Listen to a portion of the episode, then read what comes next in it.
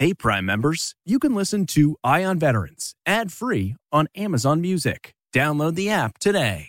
This spring, if you'd rather spend time enjoying your lawn instead of trying to keep it alive, there's good news. True Green is the easiest and most affordable way to get a beautiful lawn. All you have to do is water and mow, and they'll do the rest. Weed control, fertilization, aeration, and even some things you might not even think of. They'll do all of it, while you can do literally anything else. With True Green, you could have your lawn looking as good as a putting green. That's not hyperbole. True Green is the official lawn care treatment provider of the PGA Tour. True Green offers a satisfaction guarantee, and they have a verified best price promise, which guarantees you the lowest price with no compromise on quality. You do you. Let True Green do your lawn care. Visit TrueGreen.com to get the best lawn at the best price with the best people guaranteed.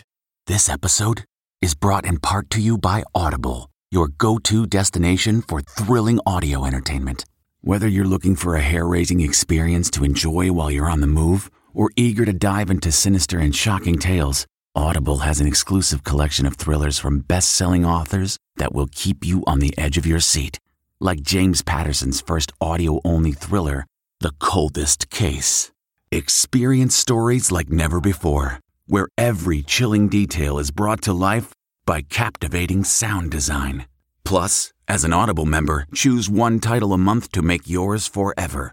And now, new members can try Audible free for 30 days. Just visit audible.com/WonderyPod or text WonderyPod to 500-500. That's audible.com/WonderyPod or text WonderyPod to 500-500.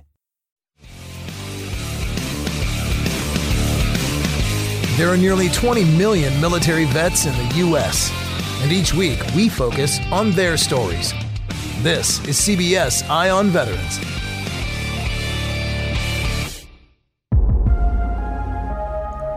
Welcome back to CBS Eye on Veterans. I'm Navy vet Phil Briggs, a reporter for ConnectingVets.com, a military news and veteran lifestyle website. Now again this week, we'll open the show with another conversation about the war in Ukraine with a veteran who's there right now and is saying that the aid the U.S. is bringing is not getting the job done. Specifically, in my last correspondence with Colonel Andy Milburn, he said via text, "It's frustrating. I'm sick and tired of hearing about how much the U.S. is doing." Retired Colonel Andy Milburn has 31 years as an infantry and special operations officer. His last position in uniform was deputy commander of Special Operations Central, and before that, he was the commanding officer of the Marine Raider Regiment and Combined Special Operations Task Force in Iraq. During his time in combat, he fought through some of the deadliest days in Afghanistan, led a joint Special Operations Task Force, which successfully fought back ISIS and won back territory in Iraq. Since retiring, he's written the critically acclaimed memoir, When the Tempest Gathers, and he's currently in Ukraine on assignment for Task and Purpose. When I recently saw his coverage on social media, I was blown away. His videos and articles from the field are raw and unfiltered. Like his recent article, Legion of the Damned, where he documents American military wannabes joining the Ukrainian Foreign Legion only to find themselves in a hellish fight they're not qualified or prepared to fight in. Another great read is his article, Russian Forces Face Two Choices in Kyiv. Both will be bloody and costly. But if that wasn't enough, he's now embarking on a very ambitious nonprofit. He's the founder and head of the Mozart Group, which is comprised of former United States Special Operations Forces personnel, and their mission is to deliver critically required capabilities and training to Ukrainian soldiers on the front lines. This week I spoke with Andy from Kyiv about the Mozart Group, its mission, and his view of U.S. aid. Andy, tell me what I need to know right now. All right, man. So the Mozart Group comprises a group of former U.S. special operators. They don't have to be U.S. In fact, actually, we've got a couple of Brits who've joined us now. But I want to tell you that what distinguishes us from perhaps other groups. So number one, we're focusing on the military and we're focusing on building capacity. All right. What I mean by that is we aren't doing random touches of training. At the flat range, rifle range, whatever it may be. We are We take quite a narrow focus to begin with, of focusing on the really best Ukrainian units, the ones that are in the heaviest combat. And we want to develop and then sustainable capability. All right. What does that mean? That sounds, you know, it sounds very benign, but actually it means little things like they do not have medics online. You know, Ukrainians are incurring a huge number of casualties, not as bad as the Russians, but by U.S. standards, very, very high and needlessly so.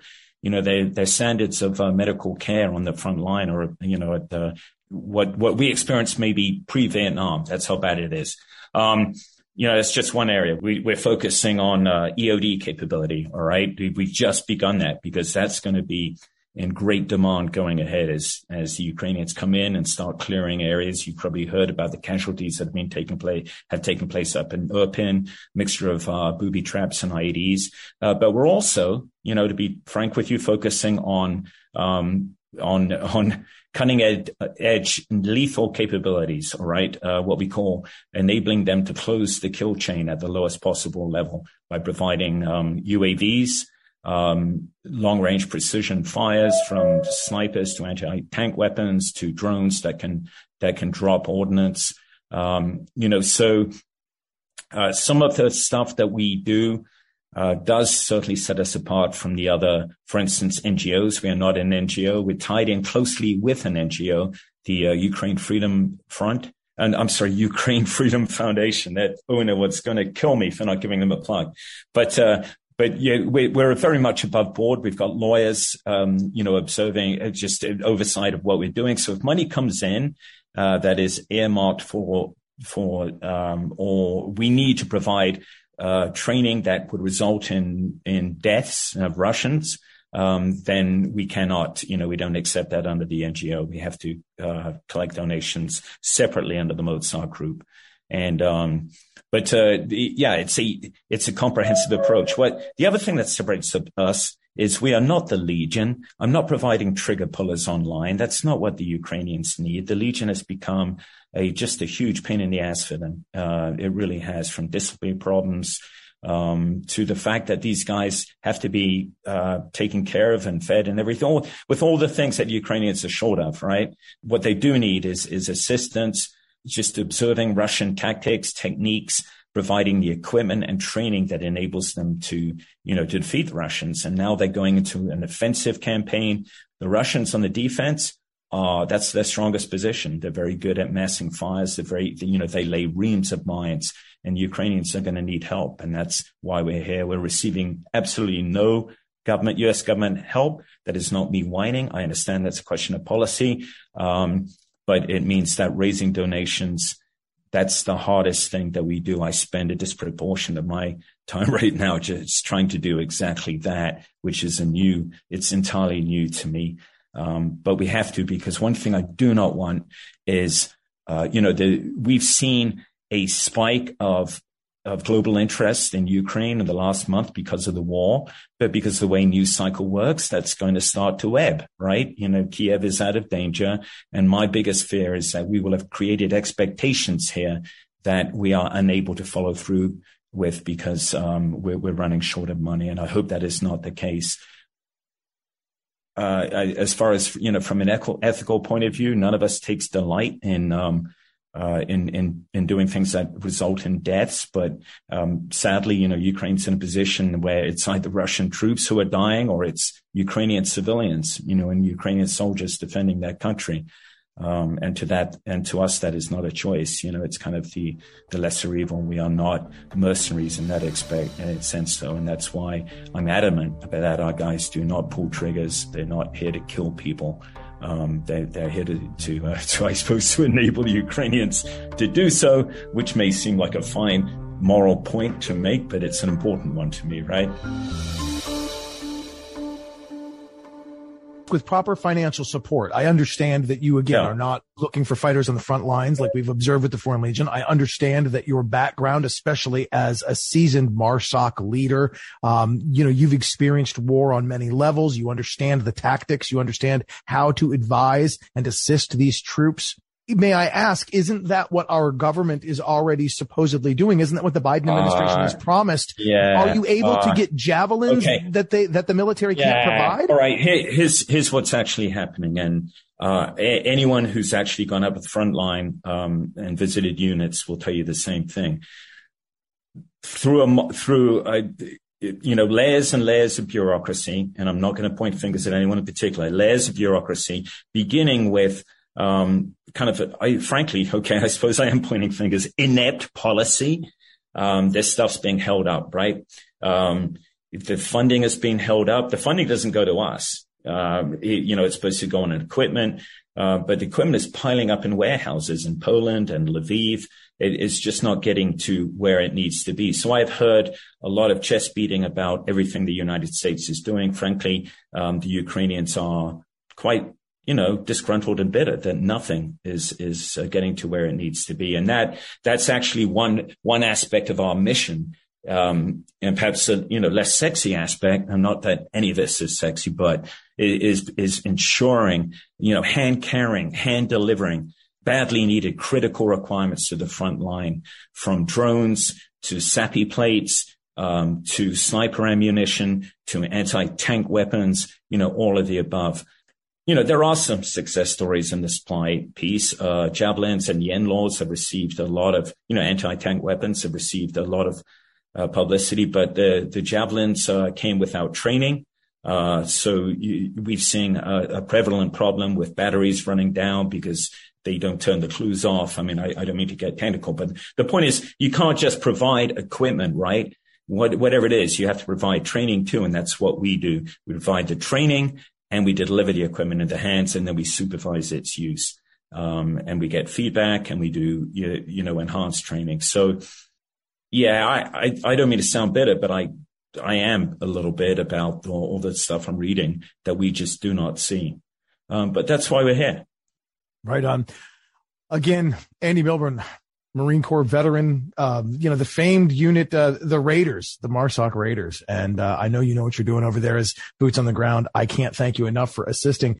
Will these donations help assist you get the tactical weaponry you need, or that the Ukrainians need, to push the Russians back out and liberate them? 100%. So, let me 100%. That is our goal. And I'll say that's in our mission statement. I can't make that guarantee. I can tell you that we aren't leaving until we have accomplished that goal. And the Ukrainians know that anything short of a eviction of Russian boots from Ukrainian soil is a defeat. And that point was highlighted by this, the atrocities, that are being uncovered. And we've been hearing rumors of this for a long time, the gang rapes, the executions of civilians, but it was impossible to prove while the Russians held that territory. And now they're being pushed back. We see exactly, these guys are animals. It's not, these aren't isolated incidents. These are part of the institution of the Russian army.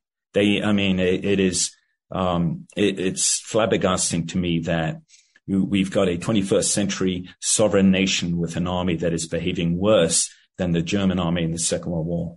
It is quite horrific. So we are very determined to support Ukrainians in doing that. I have the highest end instructors. My guys are all ex-MARSOC operators. I just had a chief sniper out here. I've got one of the best explosives experts in MARSOC out here now. And I've got a former Marine who's not a MARSOC guy, who is an EMS trainer, who is building a combat lifesaver package for them, which is something they badly need. And as I mentioned, I've got a couple of Brits who've latched on to us, who are extraordinary individuals who've been doing bomb disposal. And, these guys, I tell them, we're not here to get, certainly we're not going to get any richer here, but I don't want them to get poorer either. So I am paying them. And of course that requires, funding. Yes, indeed. And you know what, to that, how do we contribute? How does somebody listening to this get involved and help out your efforts? Two ways. Okay, the Ukraine Freedom Fund, and I can provide the website to that, and I'll also provide the website to the Mozart Group, and on there is a button to donate. We're getting a GoFundMe page up and running. By the way, if any of your listeners wants to assist me with that, because I am crappy at setting that sort of thing up, I'm happy to take any help at all. Thanks, Phil. I hope that's I hope outstanding. I didn't take your ear off. No, sir. And you know what? Talking to you in, you know, a live war zone in an active environment, I just appreciate you, wholeheartedly. I originally saw that you were going to be reporting there. You can see you're reporting on Task and Purpose. But you have really kind of, I think, ascended to what I envisioned was just a reporter or somebody with military tactical experience on the ground, helping us see the atrocities that are unfolding. You rolling up your sleeves, working with the other members and the veterans from the operations community in teaching, training, and helping our Ukrainians stand and fight. And I laud your efforts over there, Andy. Thank you so much, sir. I know a lot's been written about Ukrainian resilience, but you have to see it to believe it. You really do. I mean, it's just the civilians, everyone. Putin has created a nation.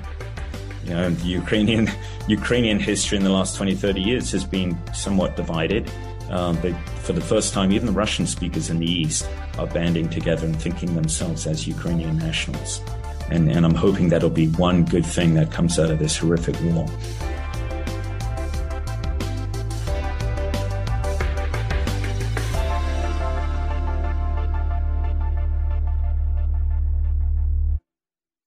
Now, again, we've been speaking with retired Marine Corps Colonel Andy Milburn.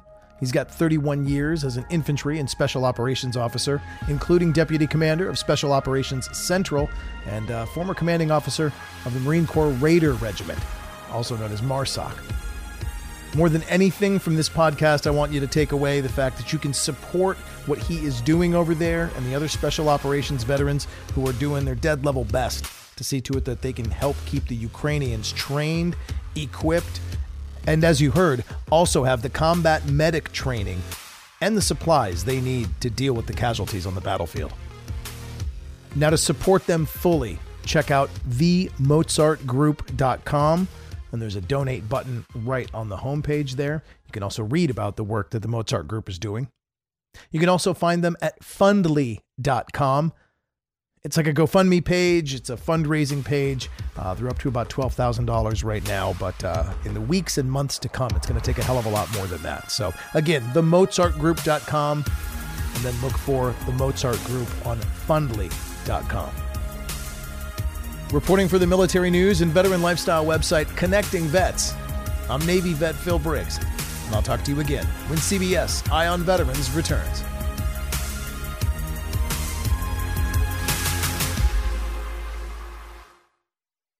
Hey, Prime members, you can listen to Eye on Veterans ad-free on Amazon Music. Download the Amazon Music app today. Or you can listen ad-free with Wondery Plus in Apple Podcasts. Before you go, tell us about yourself by completing a short survey at Wondery.com/survey.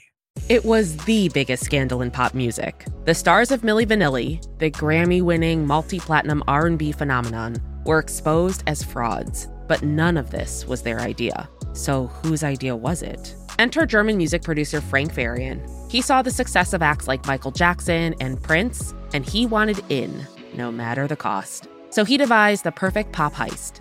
Two once-in-a-lifetime talents who were charismatic, full of sex appeal, and phenomenal dancers. The only problem? They couldn't sing. But Frank knew just how to fix that. Wondery's new podcast, Blame It on the Fame, dives into one of pop music's greatest controversies and takes a never-before-heard look at the exploitation of two young Black artists. Milli Vanilli set the world on fire, but when the truth came out, Rob and Fab were the only ones who got burned. Looking back now, it's hard not to wonder, why did everyone blame them and not the man pulling the strings? Follow Blame It on the Fame, Milli Vanilli, on the Wondery app or wherever you get your podcasts. You can binge all episodes of Blame It on the Fame early and ad-free right now by joining Wondery Plus. The Hargan women seem to have it all. From the outside looking in, we were blessed. My mom was amazing. But as detectives would soon learn, there was a lot going on inside the Hargan household. Ashley and I have been calling my mom and the house and Helen. Okay. No one's answering.